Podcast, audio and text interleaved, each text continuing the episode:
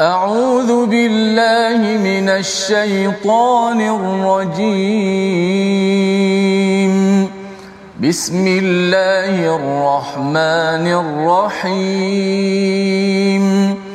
الحمد لله رب العالمين. الرحمن الرحيم. مالك يوم الدين. إياك نعبد وإياك نستعين. اهدنا الصراط المستقيم. صراط الذين أنعمت عليهم غير المغضوب عليهم ولا الضالين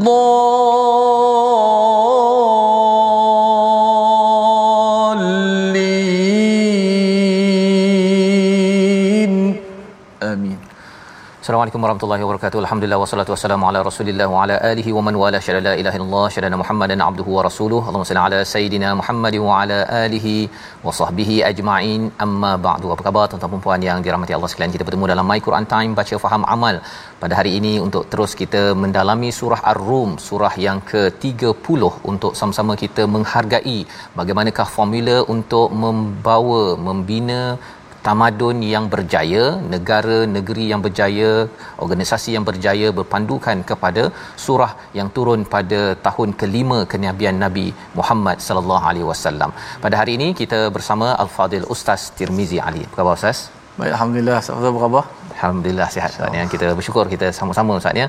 Perlahan-lahan kita nak memahami Betul. surah Ar-Rum ini. Ya. Surah ni tak terkenal hmm. tetapi bila kita sama-sama melihat bersama dengan tuan-tuan yang berada di rumah, adik-adik ataupun mungkin juga kepada yang berada di pejabat sedang berehat ataupun sedang bermusafir, kita doakan agar kita memahami rupa-rupanya negara negeri ini perlu ditakbir dengan ketauhidan yang benar, ia membina pemimpin dan rakyat yang sama-sama mencapai ketenangan dan keamanan ya kebahagiaan yang diberikan oleh Allah Subhanahu Wa Taala. Kita mulakan majlis kita dengan doa ringkas kita subhanakala ilmalana illa ma 'allamtana innaka antal alimul hakim rabbi zidni ilma.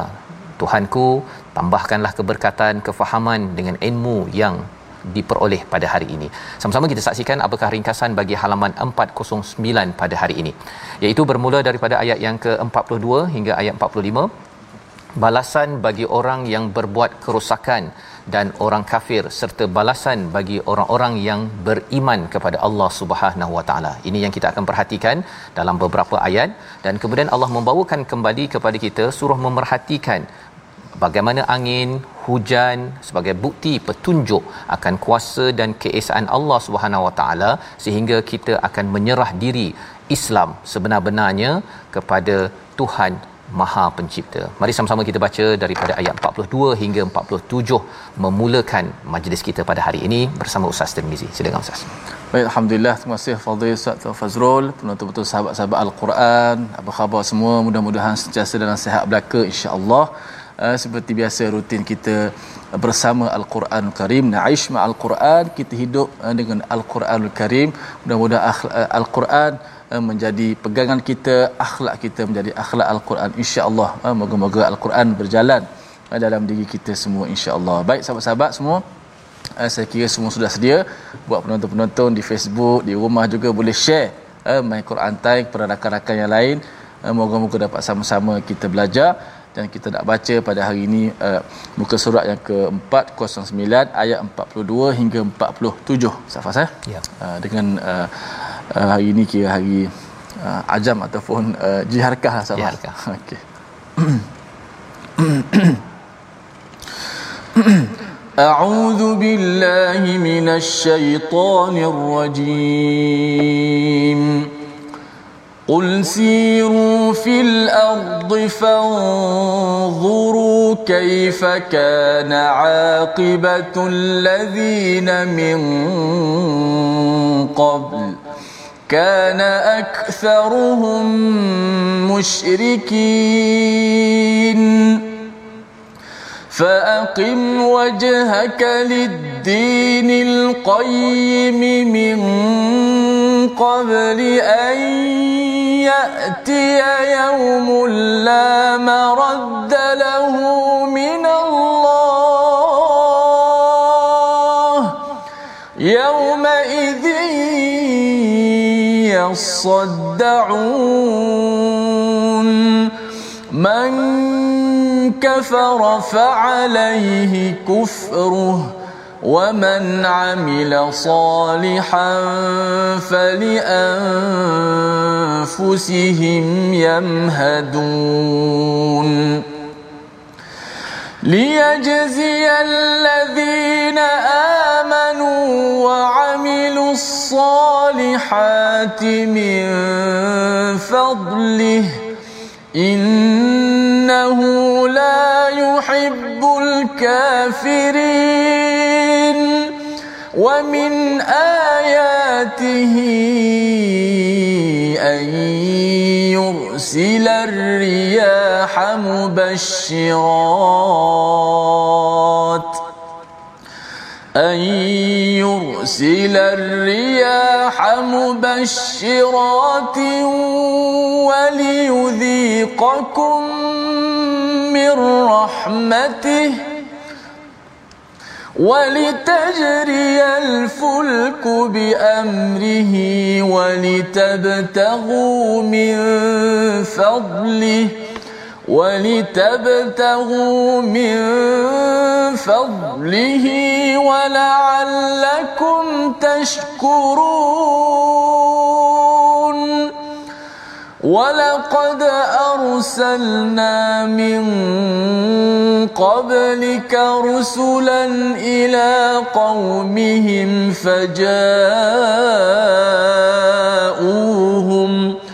فجاءوهم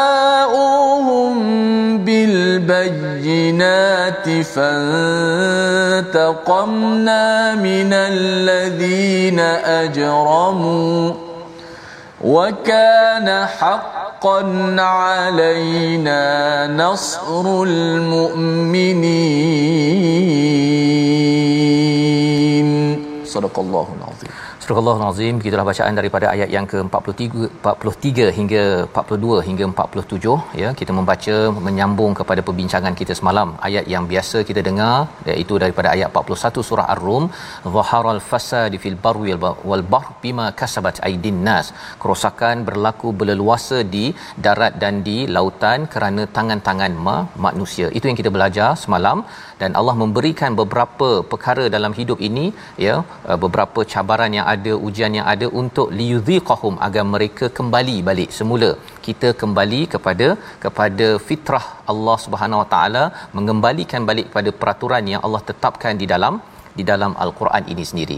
Ayat pada hari ini selepas kita dah tahu kerosakan berpunca daripada manusia itu sendiri, perancangannya pelebaran sungai, pelurusan sungai dan bagai macam perkara yang dibuat, maka Allah menyatakan kul siru, katakanlah wahai Muhammad, berjalanlah di bumi lalu lihatlah bagaimana kesudahan orang-orang dahulu.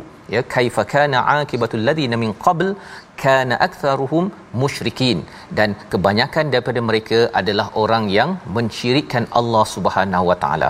Apa pelajaran di sini? Kita kena berjalan Ustaz ya. Berjalan hmm. sama ada di dalam negara kita ataupun kita pergi keluar, kita tengok kepada tinggalan-tinggalan sejarah dan kita perlu melihat apakah kesan kepada orang-orang terdahulu hmm. ya kita kena tengok mengapa mereka dihancurkan kebanyakan tamadun yang dihancurkan ataupun jatuh itu adalah kerana mereka mensyirikkan Allah Subhanahu Wa Taala. Walaupun tamadun itu asalnya orang Islam. Maksudnya kalau hmm. Bani Israel itu orang Islam pada zaman Nabi Musa bila memerintah ataupun orang Islam sendiri bila kita jatuh pada tahun 1924 kerajaan Islam sebenarnya kalau kita tengok ada unsur-unsur syirik sudah masuk kepada kepada orang Islam. Ya salah satunya apa yang kita perhatikan bila seseorang itu mensyirikkan Allah Subhanahu Wa Taala dalam kepimpinannya dia berbuat kerosakan ustaz. Ya. ya ketika dia tidak ada kuasa dia okey dia membantu kepada orang lain. Tapi bila dia sudah ada kuasa bila dia sudah ada harta dia nak dapat kuasa lebih dia nak dapat harta lebih dia tak kisah orang bawah kalau tak boleh beli ayam dia kata jangan makan ayam itu perkataan yang dia keluarkan bila perkataan itu dikeluarkan tidak berjuang untuk memastikan sayur ayam ataupun keperluan-keperluan orang-orang yang yang tidak berduit ini dapat diperjuangkan maka itu adalah tanda saya sudah meletakkan kuasa ataupun harta saya ini sebagai ilah sebagai tuhan mensyirikkan Allah Subhanahu Wa Taala. Tidak keluar daripada Islam tidak keluar daripada Islam tetapi sudah ada elemen-elemen digunakan oleh Firaun ataupun Qarun yang kita belajar dalam surah ke-28 surah Al Al-Qasas. Jadi kita bila pergi ke tempat-tempat begini kita akan tengok sistem ekonominya yang hebat macam mana boleh jatuh bagaimana sistem sosialnya ya? Dari segi kejiranan dari segi hubungan antara kaum. Kita tengok kawasan yang hancur ini yang jatuh ini kita ambil pelajaran dan kita akan nampak bahawa sebenarnya asal usul mengapa mereka itu jatuh adalah kerana kerana pemimpin ataupun rakyat di waktu itu dia mengambil elemen-elemen harta ataupun kuasa ataupun pelbagai perkara yang menandingi kepada Allah Subhanahu Wa Taala jadi apa yang perlu kita buat? Allah nyatakan pada ayat 43 faqim wajhaka lid-dini qayyim iaitu kita kena bangkit ya bangkit menghadapkan wajah kita kepada agama yang lurus. Maksudnya tuan-tuan sekalian yang kita belajar Al-Quran ini kita kena dirikan, kita kena bangkitkan wajahmu itu maksudnya kita cuba membangkitkan agama ini, mendirikan agama yang lurus ini dalam masyarakat. Ya, min qabl sebelum datangnya hari yang la maraddalah yang tidak dapat ditolak daripada Allah. Ada dua perkara maksudnya yang tak boleh ditolak itu satu yang berlaku pada diri kita, satu yang berlaku pada alam ini yang datang daripada Allah. Yang datang pada diri kita namanya maut. Ya, bila dah meninggal je kita tak boleh tolak apa lagi dah. Tak boleh nak perjuangkan agama yang kita faham yang boleh menolak kepada kerosakan para pemimpin. Bila tengok kepada kepada pelbagai masalah dalam negara kerosakan yang kita belajar dalam ayat 41 kalau dah jadi pemimpin itu kenalah tahu macam mana nak mencari kalau tak ada ilmu pergi cari orang berilmu dengar pendapat mereka pastikan buat islah bukannya membuat kerosakan bukannya hmm. guna je cara lama. Kalau dulu saya sumber uh, pendapatan daripada arak judi uh, yang harga makin lama makin naik hmm, saya tak boleh nak buat apa. Saya terus sajalah memimpin nak buat macam mana. Hmm. itu adalah tanda kerosakan diteruskan ya.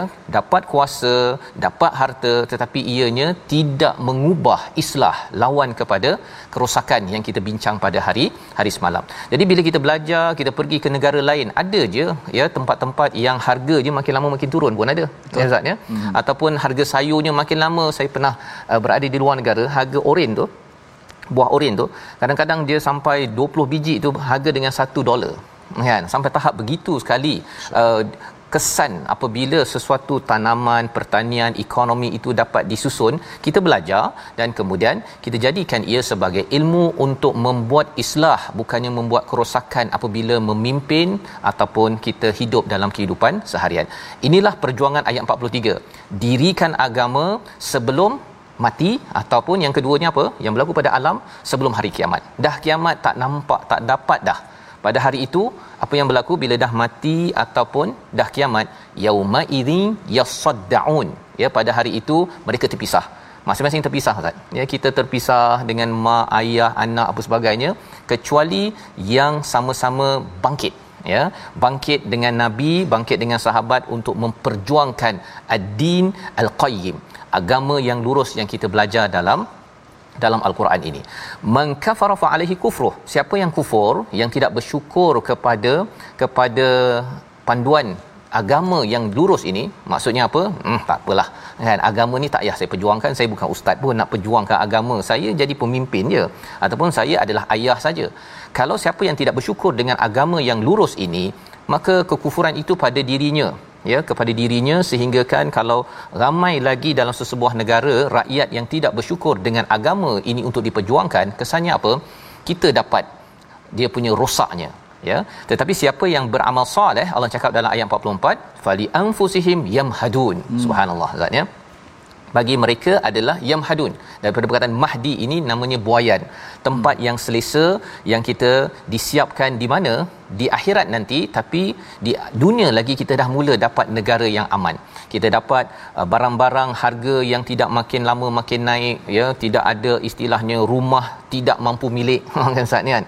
Perkara-perkara tersebut adalah kesan daripada amal soleh lawan kepada islah yang kita bincang pada ayat 41 semalam ya. Jadi apakah balasan kalau tuan-tuan kita semua ya mempunyai mindset untuk kita menjadi orang yang berbuat baik ini? Allah beritahu dalam ayat 45 kita nak baca agar ia menjadi satu motivasi kepada kita.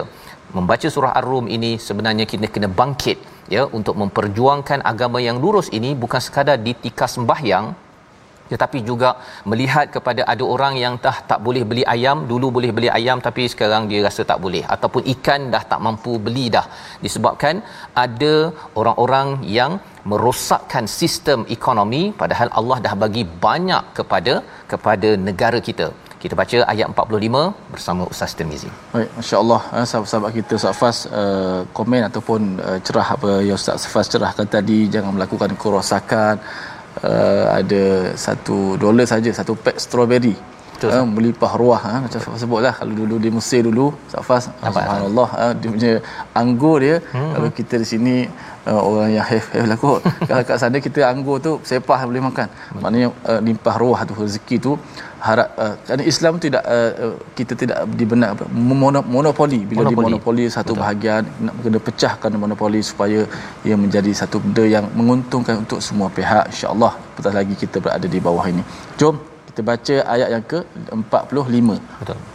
Auzubillahi minasyaitan liyajziyal ladzina amanu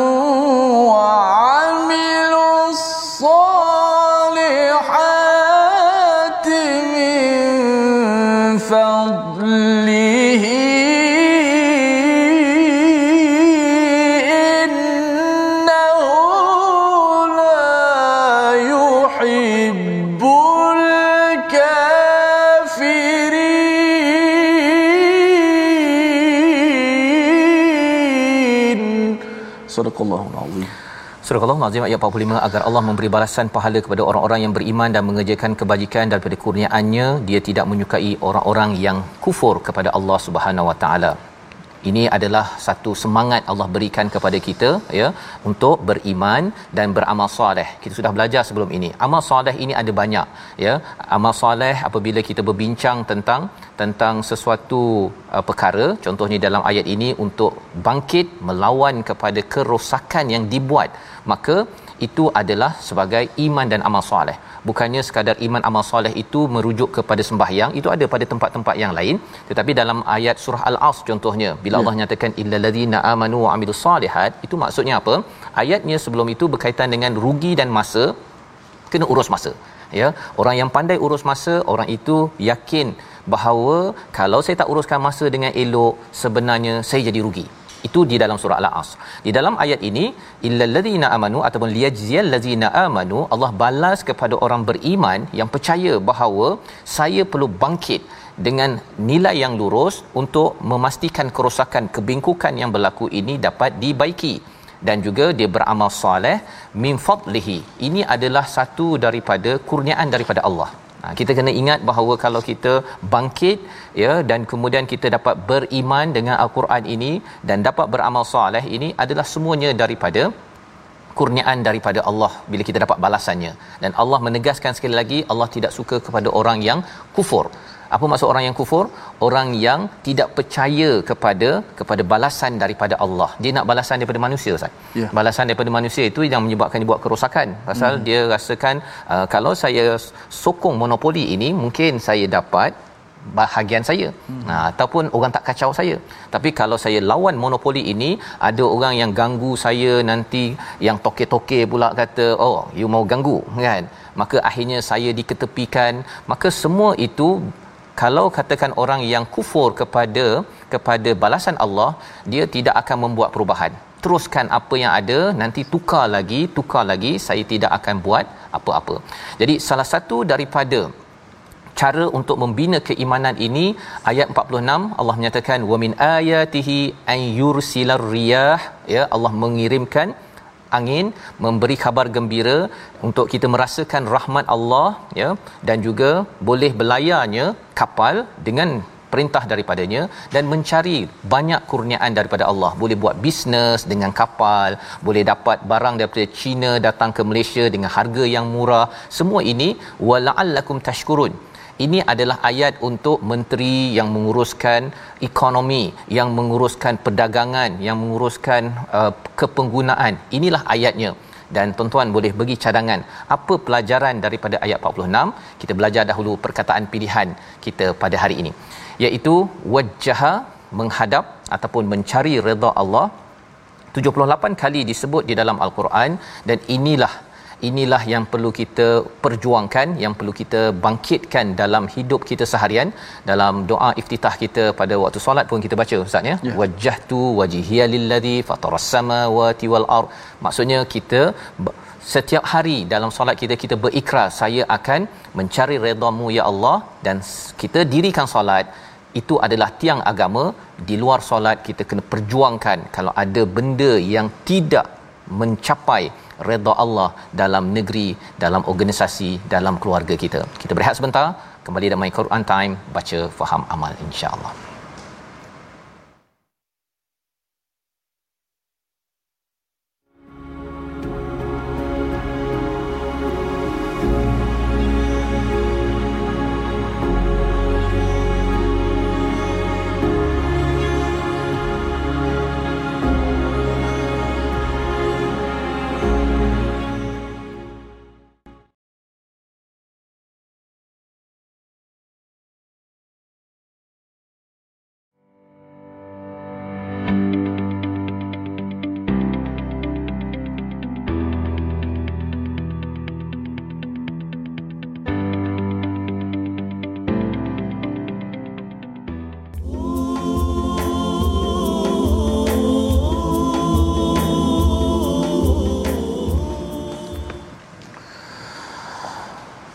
قل إن صلاتي ونسكي ومحياي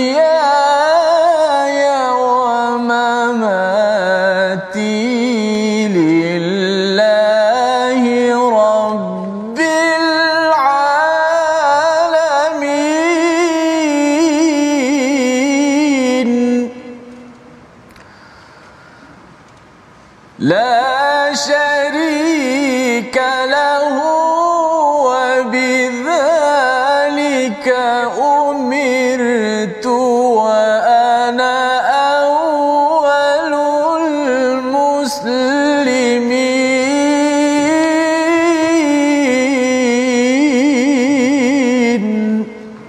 katakanlah sesungguhnya solatku ibadatku hidupku dan matiku hanyalah untuk Allah Rabbul Alamin. Inilah ayat Al-Quran daripada surah Al-An'am yang saya petik uh, pada sebentar tadi dan juga juga menjadi doa iftitah dalam bacaan solat kita yang kita menyatakan bahawa setiap uh, solat kita, ibadat kita, hidup kita, mati kita untuk Allah Subhanahu Wa Taala. Mudah-mudahan ia menjadikan seluruh kehidupan kita ini uh, sentiasa mengingati Allah, menjaga uh, perintah Allah dan juga meninggalkan akan larangan Allah Subhanahu Wa Taala, tidak melakukan kerosakan. Alhamdulillah sahabat-sahabat sekalian, uh, kita tajwid sikit hari ini saya tengok ayat yang kita baca pada muka surat 409 tadi banyak uh, ada empat kali diulang nun mati bertemu dengan qaf. Uh, seawal ayat kita baca dan kita tengok sedikit uh, pada contoh ayat 49 situ ada lagi dua contoh. Nun mati bertemu dengan qaf. Uh, bagaimana berlaku hukum ikhfa di situ? Jadi ulang kaji tajwid kita pada hari ini. Hukumnya ikhfa hakikilah sudah tentu yang telah pernah kita belajar. Uh, wa in kanu min qabl. Satu. Ay yunazzala alaihim min qablihi la mublisin nun mati bertemu. Qaf hukumnya ikhfa alhamdulillah. So bacaannya hendaklah kita baca dengan uh, menyembunyikan nun mati itu uh, di sisi huruf qaf. Ha tengok perkataan tu. Betul-betul. Menyembunyikan nun mati di sisi huruf qaf. Bukan masuk dalam qaf. Kalau masuk dibagi idgham miqah tu masuk dalam qaf. Ini nun itu asalnya mati. Min. Ha, tu nun mati betul zahir. Min. So nak sembunyikan nun di sihru qaf eh, ada juga para ulama ajar kepada kita sebagai latihan. Sebab ada orang tak boleh nak sebut ikhfa kepada qaf. Uh, dia masih lagi sebut uh, min tak jumpa qaf. So matikan nun. Asal dia min qab. Min qab okey sembunyikan nun. Maksudnya sembunyikan makhraj nun yang mati tu jangan letak hujung lidah ke langit. Min qab atau salah. Yang betulnya min qab.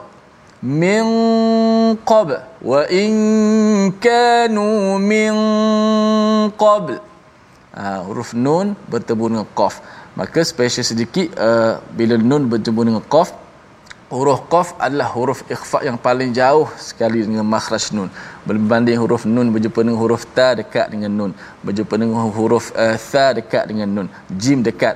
Qaf paling jauh. Maka dia punya dominasi di hidung agak banyak agak lebih sedikit.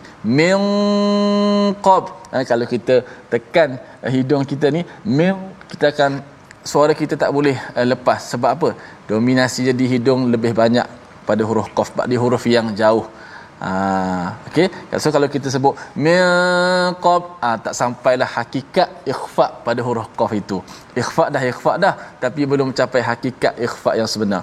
Eh, kalau bagi secontoh mudah kalau kita uh, tutup hidung tu min suara kita akan berhenti. Mana kita dah masuk uh, suara kita di hidung gunnah itu uh, uh, dengan tepat Ha, tapi kalau kita buat ha, tutup hidung suara kita masih lagi lepas maknanya tak cukup lagi gunah kita lalu di hidung.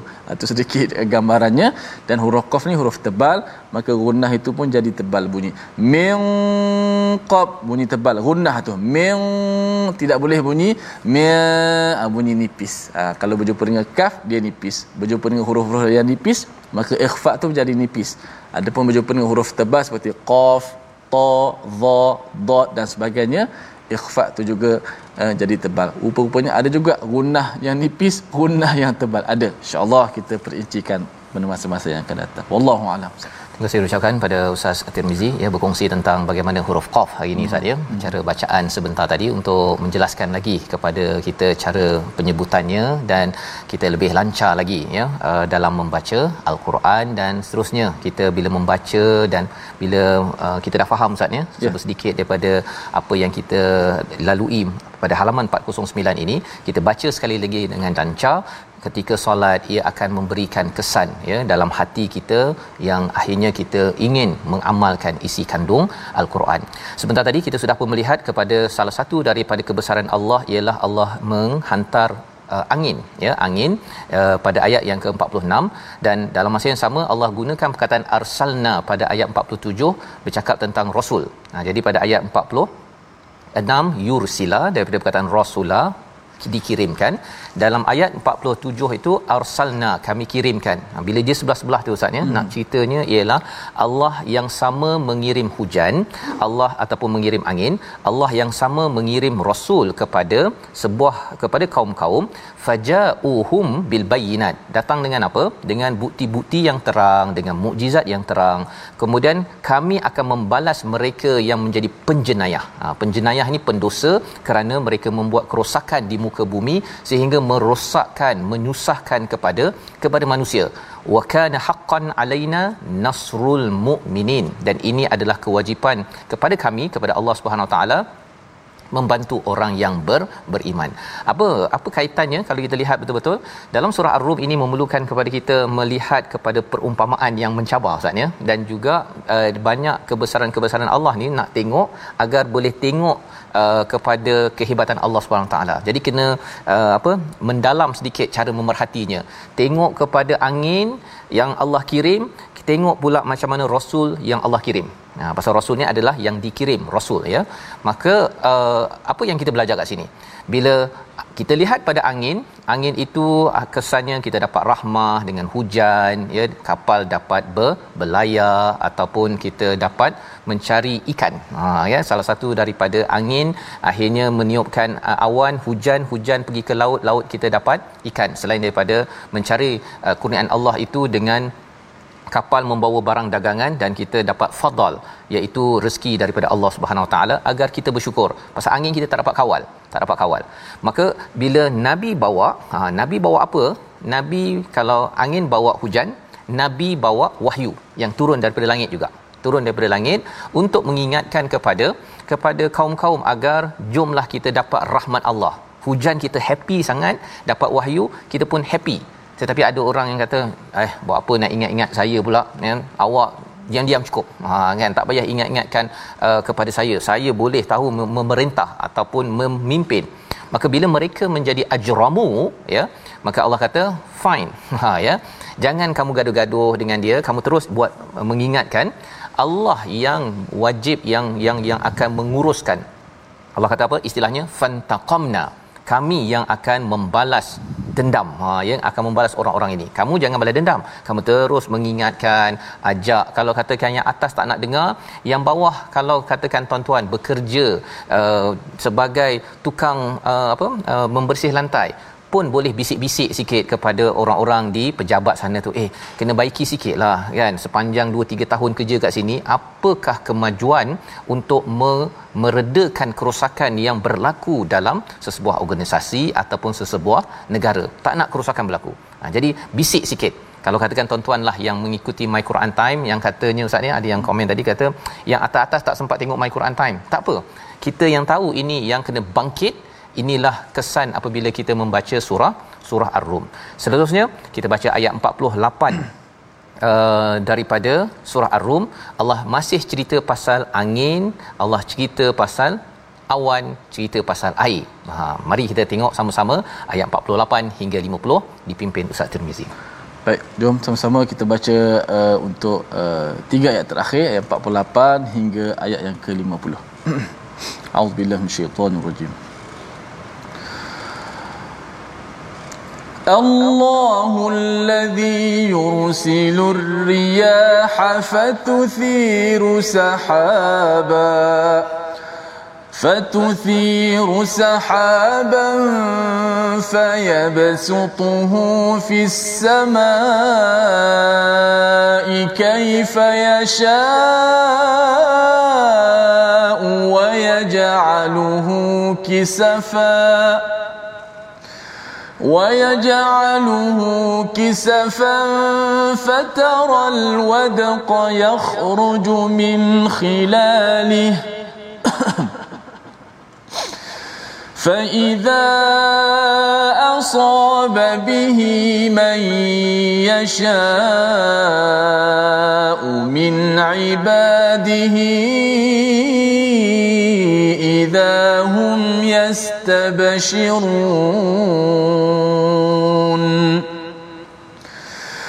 وإن كانوا من قبل أن ينزل عليهم من قبله لمبلسين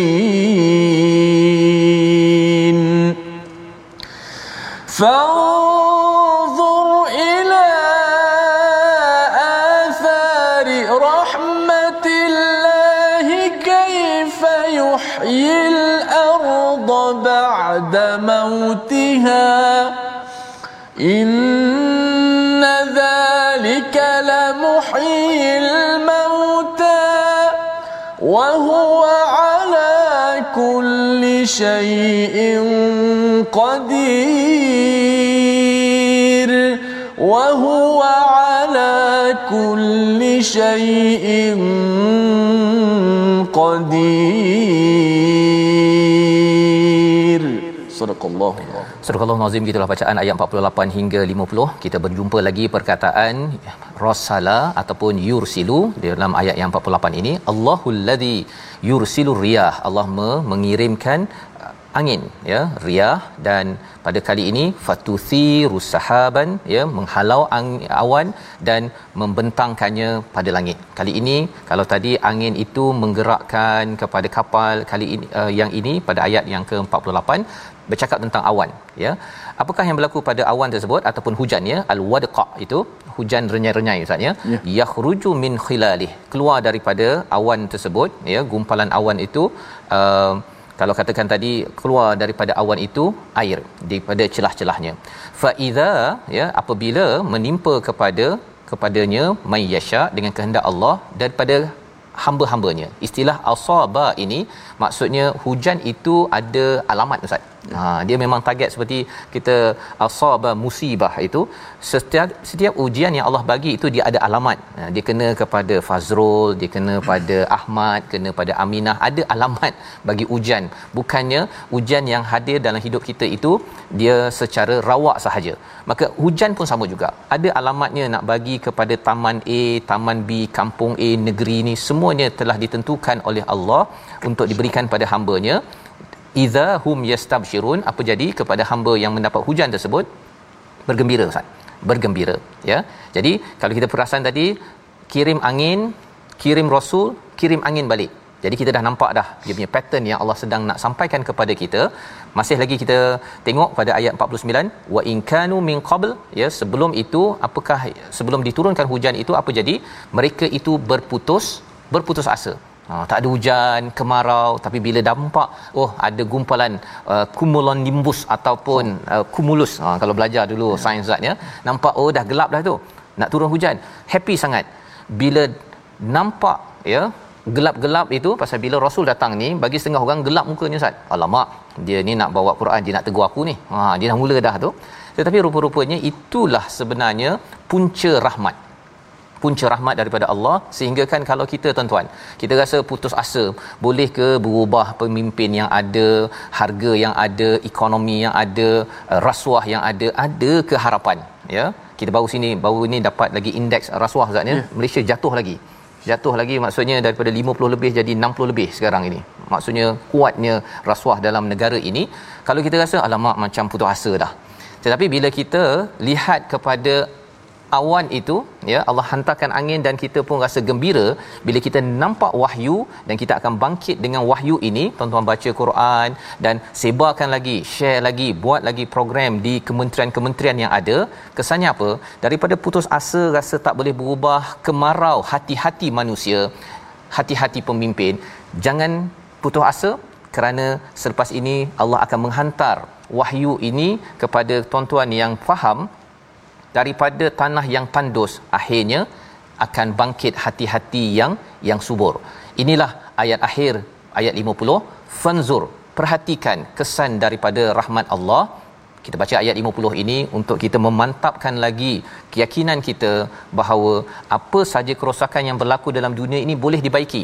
Tapi syaratnya mestilah kita jauhkan daripada syirik dan sumber jauh daripada syirik itu dengan dihantarkan wahyu kepada hati-hati yang rasakan bahawa saya boleh buat apa sahaja dalam hidup saya tanpa kisah kepada kepada orang lain yang memerlukan hikmat saya untuk islah membuat kebaikan.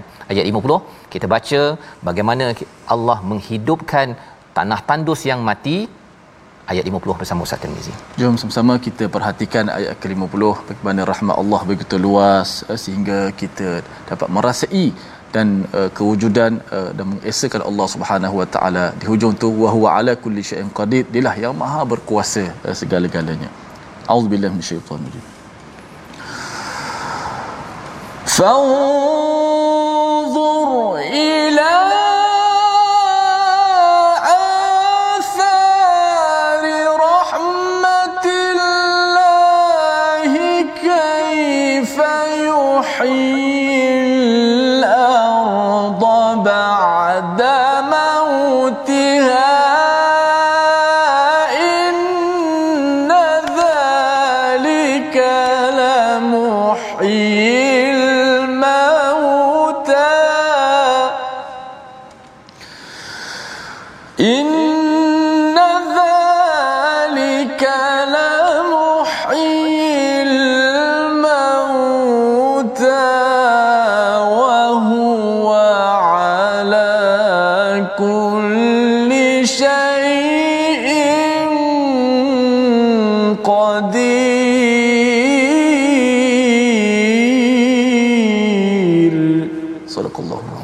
Surah Al-Azim ayat yang ke-50 perhatikanlah tanda-tanda rahmat Allah sebagaimana Allah menghidupkan bumi setelah setelah kering ataupun setelah mati. Itu bererti dia pasti berkuasa menghidupkan yang telah mati dan dia maha berkuasa atas segala segala sesuatu. Inilah ayat 50 sebagai satu kesimpulan pada hujung muka surat 409 ini iaitu perhatikan kesan rahmat Allah. Rahmat Allah yang pertama tadi apa? Allah hantarkan angin dengan itu dapat berlayar, kita dapat banyak ya sumber-sumber ekonomi dengan angin sahaja. Macam-macam ya kita bercakap tentang nak naik kapal terbang pakai angin ustaz ya. ya. Besi berat. Ya, lebih berat daripada uh, ni ya, rostrum ini Allah. ya. Tapi boleh pula dia terbang sampai atas angin cuba tuan-tuan ambil je buku ni ya cuba baling apa jadi boleh tak dia terbang tak boleh kan tapi kalau saya dengan ustaznya 2 300 orang duduk atas besi pula tu eh boleh pula ada dekat atas tu tak pula dia insyaallah. tak pula dia jatuh ya. Angin ya angin rahmat daripada Allah. Fikir betul-betul kita rasa macam memang tak boleh. Kita tak boleh nak cipta angin yang boleh menerbangkan uh, apa uh, kapal di langit kapal di langit dan juga kapal di air. Ha, sama juga dekat air Ustaz ni dekat lautan letaklah benda macam ni atas laut rasanya tenggelam. Kan? Kita pun masuk tenggelam juga. Tetapi dengan dengan dengan uh, rahmat Allah Subhanahu Wa taala kita dapat mengecap banyak manfaat daripada daripada perkara itu. Jadi Allah suruh kita perhatikan okey itu angin dan kemudian Allah suruh kita fikir pasal Allah menghantar rasul dan Allah ulang balik pasal angin pasal apa? Dengan angin tu awan pula. Ha, awan pula digerakkan. Kita rasa angin itu perlahan tetapi awan yang berat itu dapat digerakkan sehingga memberi kesan kepada keluarnya air yang meng, menghidupkan tanah yang yang kontang apa kaitannya dengan rahmat Allah yang satu lagi ya dalam surah ar-rahman Allah cakap ustaznya ya. allamal quran hmm. daripada ar-rahman rahmat Allah yang satu lagi yang dikirimkan adalah rasul membawa risalah al-quran yang kita baca sekarang ini jadi Allah kata apa kaifa yuhyil arda ba'da mautiha perhatikan air menghidupkan tanah kontang wahyu menghidupkan hati yang kontang hati yang suka buat rosak yang tak kisah pasal orang lain. Orang lain banjir tengah perlukan bantuan dia pergi relax lagi masih lagi duduk tak nak bantu. Tapi kalau kita rasa putus asa wahyu ini akan menghidupkan. Zalikal lamuhyil mauta. Inilah cara Allah menghidupkan yang yang mati. Wahyu wahyu. Nak menggerakkan tamadun yang dipimpin oleh hati-hati yang hidup adalah wahyu. Dan Allah kata wa huwa ala kulli syai'in qadir. Allah berkuasa atas tiap-tiap sesuatu. Ya kita guna sahaja rahmat Allah ini insya-Allah. Tanpa putus asa teruskan tuan-tuan bangkitkan agama ini insya-Allah ianya akan memberi kehidupan semula life semula kepada negara ini sehingga kan kita jauh daripada kerosakan-kerosakan dalam pelbagai sektor yang yang ada. Membawa kepada resolusi kita pada hari ini kita saksikan yang pertama resolusi kita bermusafirlah untuk mengambil pelajaran kesan orang yang mencirikan Allah sehingga sanggup membuat banyak kerosakan. Sama ada orang itu bukan Islam ataupun orang itu IC-nya Islam Nombor dua, siapkan tempat tinggal senang di akhirat dengan kita bangkit dan berbuat amal soleh ya memastikan baiki lagi sistem-sistem yang yang ada.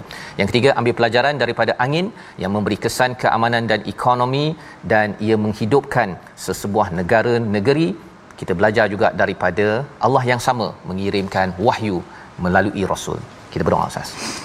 بسم الله الرحمن الرحيم الحمد لله رب العالمين والصلاة والسلام على أشرف الأنبياء والمرسلين وعلى آله وصحبه أجمعين Ya Allah Tuhan kami hiasilah hati-hati kami ini ya Allah dengan Al-Quran ya Allah jadikanlah Al-Quran menjadi bekas dalam hati-hati kami ya Allah ya Allah perbaikilah diri kami ya Allah apa yang zahir dan apa yang tersembunyi apa yang batin ya Allah Ya Allah, kurniakanlah keamanan dalam negara kami. Ya Allah, kekalkanlah keamanan dalam negara kami. Ya Allah, dan seluruh negara umat Islam. Ya Allah, berilah kebaikan kepada kami. Ya Allah, hiasilah diri ini dengan keimanan. Ya Allah, kurniakanlah kepada kami. Rezekikanlah kepada kami husnul khatimah. Pengakhiran yang baik. Ya Allah, berikanlah kepada kami kebaikan dunia dan juga di hari akhirat dan jauhkanlah kami daripada azab neraka-Mu ya Allah. Amin amin ya rabbal alamin. Amin ya rabbal alamin. Moga-moga Allah mengkabulkan doa kita dan terus kita menjadi pejuang ya faqim wajhaka lidinil qayyim menju perjuang tentang nilai agama yang lurus inilah yang ingin kita bina dalam tabung gerakan al-Quran tuan-tuan untuk kita sama-sama menyumbang dan menghasilkan lebih banyak lagi uh, karya-karya media yang dapat di disebarkan kepada organisasi kepada kementerian kepada keluarga agar setiap keluarga ini dapat dihidupkan dengan dengan wahyu yang turun daripada Tuhan yang satu untuk kita terus maju sampai ke syurga yang yang abadi nanti. Kita bertemu lagi dalam ulangan pada malam ini dan juga ulangan pagi esok. Terus kita menyambung My Quran Time baca faham amal insya-Allah.